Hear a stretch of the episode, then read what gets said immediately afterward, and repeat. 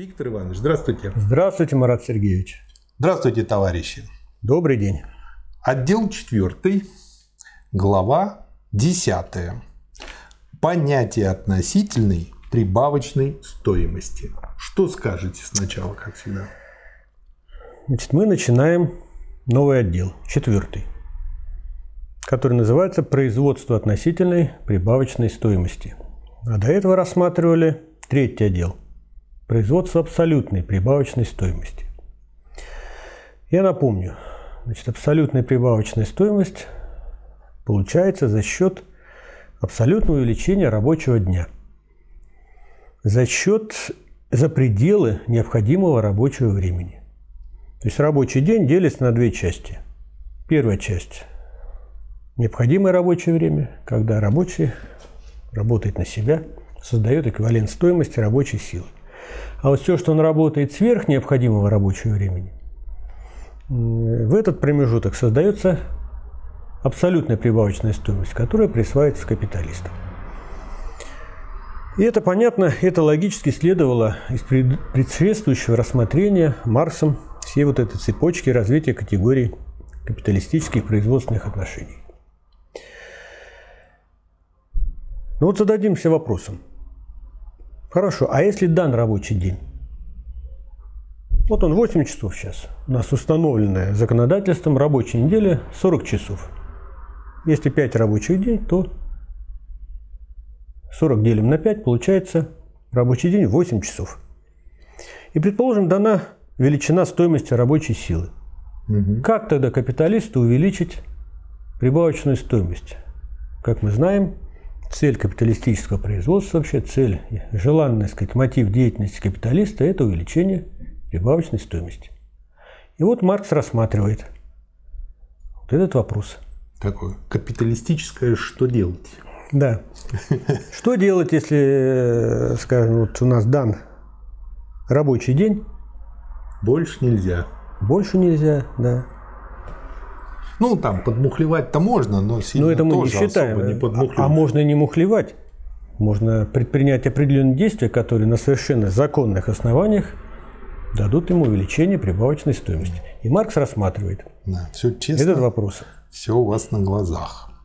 Та часть рабочего дня, которая производит лишь эквивалент оплаченной капиталом стоимости рабочей силы, принималась нами до сих пор за величину постоянную, и она действительно является постоянной величиной при данных условиях производства на данной ступени экономического развития общества.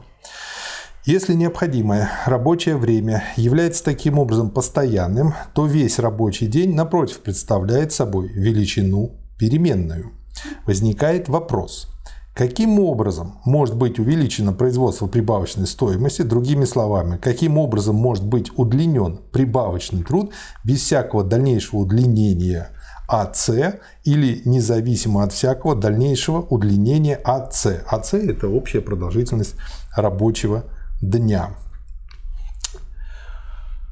Ну и, собственно говоря, Маркс дальше на эту тему рассуждает и цитирую дальше, путем перемещения начального пункта Б, а Б это точка посередине э, отрезка АС, слушатели это видят сейчас на экране, которая делит на необходимый труд и прибавочный труд рабочий день в противоположном направлении в сторону А. То есть э, можно все-таки как-то уменьшить АБ, необходимый труд, и, как я понимаю, уменьшить очень интересным способом.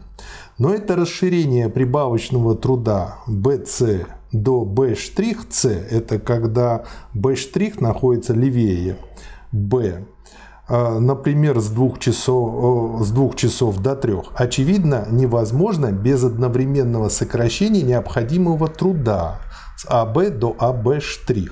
Удлинению прибавочного труда соответствовало бы в данном случае сокращение необходимого труда или часть того рабочего времени, который рабочий до сих пор фактически употреблял на себя, должна превратиться в рабочее время, затрачиваемое на капиталиста. Изменению подвергалась бы при этом не длина рабочего дня, а та пропорция, в которой рабочий день распадается необходимый и прибавочный труд. Как можно было бы увеличить прибавочный труд за пределы имеющихся часов. Конечно, капиталист может уплатить рабочему вместо 5 шиллингов, например, 4 шиллинга и сэкономить какое-то количество денег. Однако такого результата можно было бы достигнуть лишь путем понижения заработной платы рабочего ниже стоимости его рабочей силы. А это означает, что он не сможет воспроизводить свою рабочую силу. Следовательно, происходит лишь неполное воспроизводство его рабочей силы. В данном случае прибавочный труд может быть удлинен лишь путем нарушения его нормальных границ. Его область может быть расширена лишь путем узурпации части необходимого рабочего времени. Хотя этот метод увеличения прибавочного труда играет очень важную роль в действительном движении заработной платы, здесь он должен быть исключен, так как по нашему предположению все товары, а следовательно и рабочие силы продаются и покупаются по их полной стоимости, то есть честно. Под, при данной длине рабочего дня возрастание прибавочного труда происходит вследствие сокращения необходимого рабочего времени, а не наоборот. Сокращение необходимого рабочего времени вследствие возрастания прибавочного труда. Но это невозможно без повышения производительной силы труда.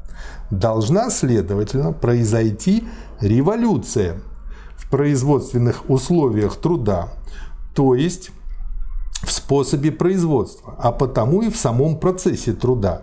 Под повышением производительной силы труда мы понимаем здесь всякое вообще изменение в процессе труда, сокращающее рабочее время, общественно необходимое для производства данного товара, так что меньшее количество труда приобретает способность произвести большее количество потребительной стоимости.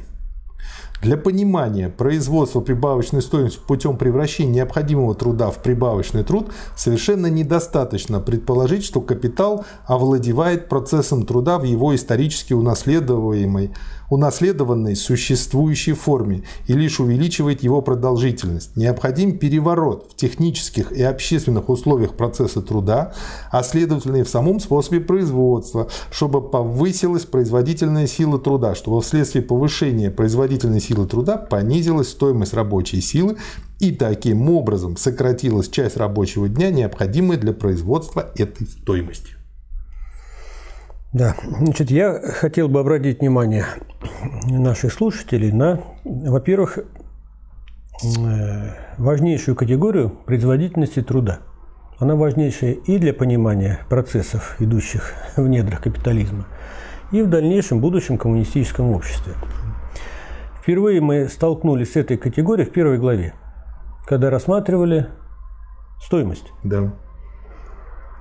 И там было сказано, что рост производительности труда ведет к уменьшению затрат на производство одного товара. Угу. И здесь Маркс возвращается, но уже на другом уровне. Уже на уровне, скажем, капиталистически произведенного товара. И он вводит, точнее, дальше, сказать, идет, э, раскрывает понятие стоимости и вводит индивидуальную стоимость и общественную стоимость. Потому что стоимость, вспомним, что такое стоимость. Это или количество стоимости, ее величина определяется общественно необходимыми затратами труда на производство товара. Общественно необходимые затраты труда это затраты труда при средних условиях производства, при среднем уровне производительности труда, при средней умелости работника. На практике при средних условиях работает большинство товаропроизводителей. Ну, как и в любом деле, большинство это середнячки. Да. Какая-то часть есть лидеров, которые тратят меньше рабочего времени у них, скажем так, в общей производительность труда. Какая-то часть отстающие они тратят больше. Но стоимость определяется вот этими средними условиями производства. Поэтому, если какой-то капиталист на своем предприятии повышает производительность труда, ну, проводит мероприятия по повышению производительности труда, то индивидуальная стоимость товаров, производимых на его заводе, получается меньше да. общественной собственности. И вот получается этот избыток, который капиталист может Присвоить. Присвоить, да. И это одна линия. Вторая линия. Значит, чем определяется э, стоимость рабочей силы? Напомним. Стоимостью средств существования, необходимых для рабочего для семьи, воспроизводства. для воспроизводства. Да. То есть стоимость предметов потребления. Поэтому Март здесь рассматривает ситуацию, то есть при каких условиях вот эта стоимость рабочей силы, даже если она величина данная, да, вот mm может понижаться как бы. Ну, она Меньше- относительно понижается. Относительно, да. Только тогда, когда понижаются, ну, пока о ценах, понижаются цены, ну, соответственно, стоимость предметов потребления, Мгм. ну, которые, так сказать, потребляет рабочий и члены его семьи. Да. То есть это во-первых. Ну, здесь можно забежать вперед. Э, Марс, когда рассматривал схему воспроизводства, сделал подраз- два подразделения общественного воспроизводства. Первое – производство предметов потребления, и второе – производство средств производства. Вот, скажем, Владимир Ильич Ленин э, развил эти схемы, он ввел дополнительное подразделение производства средств производства для производства средств производства и производства средств производства для производства предметов потребления. Да. То есть, если в, в подразделении, где производятся предметы потребления, растет производительность труда, причем не предметы роскоши, а то, что потребляют рабочие Да. сказать, и члены семьи, то вот получается возможность уменьшения, Мгм. соответственно, вот той части э, рабочего дня, которую мы называем необходимой. Да. И опосредственно, э, если уменьшает, растет производительность труда и уменьшается стоимость средств производства для производства предметов потребления. Да. Это тоже опосредственно сказать, понижает стоимость. Да. То есть два аспекта Два аспекта, получается. да. И то есть получается, опять же, я обращаю внимание на то, что Маркс э, не от какой-то точки зрения взял то, что научно-технический прогресс при капитализме развивается очень интенсивно, а то, что капиталисты необходимы э, им развивать технический прогресс, потому что иначе они просто не выживут в конкурентной борьбе. То есть у них жизнь такая, так же как необходима кооперация, необходимо все это. Никуда они от этого не деваются. Прибавочную стоимость, производимую путем удлинения рабочего дня, я называю абсолютной прибавочной стоимостью. Напротив, ту прибавочную стоимость, которая возникает вследствие сокращения необходимого рабочего времени и соответствующего изменения соотношения величин обеих составных частей рабочего дня, я называю относительной прибавочной стоимостью. Такие очень хорошее определение. Ну, это фактически промежуточный вывод Да, да, рассмотрения вот этой части главы. да. Следовательно, повышение производительной силы труда и соответствующее удешевление товаров в тех отраслях промышленности, которые доставляют вещественные элементы постоянного капитала, то есть средства труда и материал труда для изготовления необходимых жизненных средств, также понижают стоимость рабочей силы. Напротив, Повышение производительной силы в таких отраслях производства, которые не доставляют ни необходимых жизненных средств, ни средств производства для их изготовления, оставляет стоимость рабочей силы без изменения. То есть такое очень четкое а, замечание по поводу того, что там происходит. Следовательно, если капиталист, применивший новый метод, продает свой товар по его общественной стоимости в 1 шиллинг, он продает его на 3 пенса выше его индивидуальной стоимости. И таким образом реализует добавочную прибавочную стоимость в 3 пенса. Ну, если он вот так вот э, использовал прогресс. Капиталист будет продавать выше их индивидуальной, но ниже их общественной стоимости, например, по 10 пенсов за штуку. Таким образом, на каждую штуку он получит добавочную прибавочную стоимость в 1 пенс. Это повышение прибавочной стоимости он получит независимо от того, принадлежит или нет его товар к числу необходимых жизненных средств. Входит или не входит он как определяющий момент в общую стоимость рабочей силы. Следовательно, независимо от этого последнего обстоятельства, обстоятельства каждый отдельный капиталист заинтересован в удешевлении товара путем повышения производительной силы труда.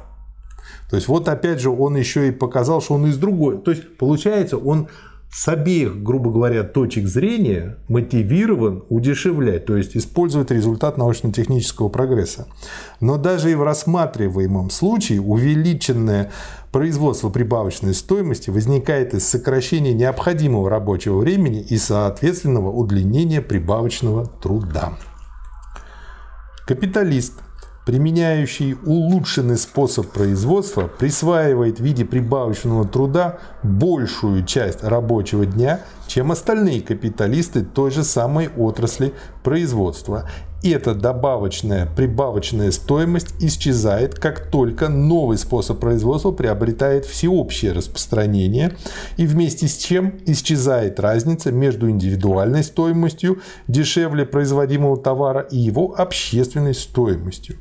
Общую норму прибавочной стоимости весь этот процесс затронет лишь тогда, когда повышение производительной силы труда распространится на такие отрасли производства и, следовательно, удешевит такие товары, которые входят в круг необходимых жизненных средств и потому образуют элементы стоимости рабочей силы.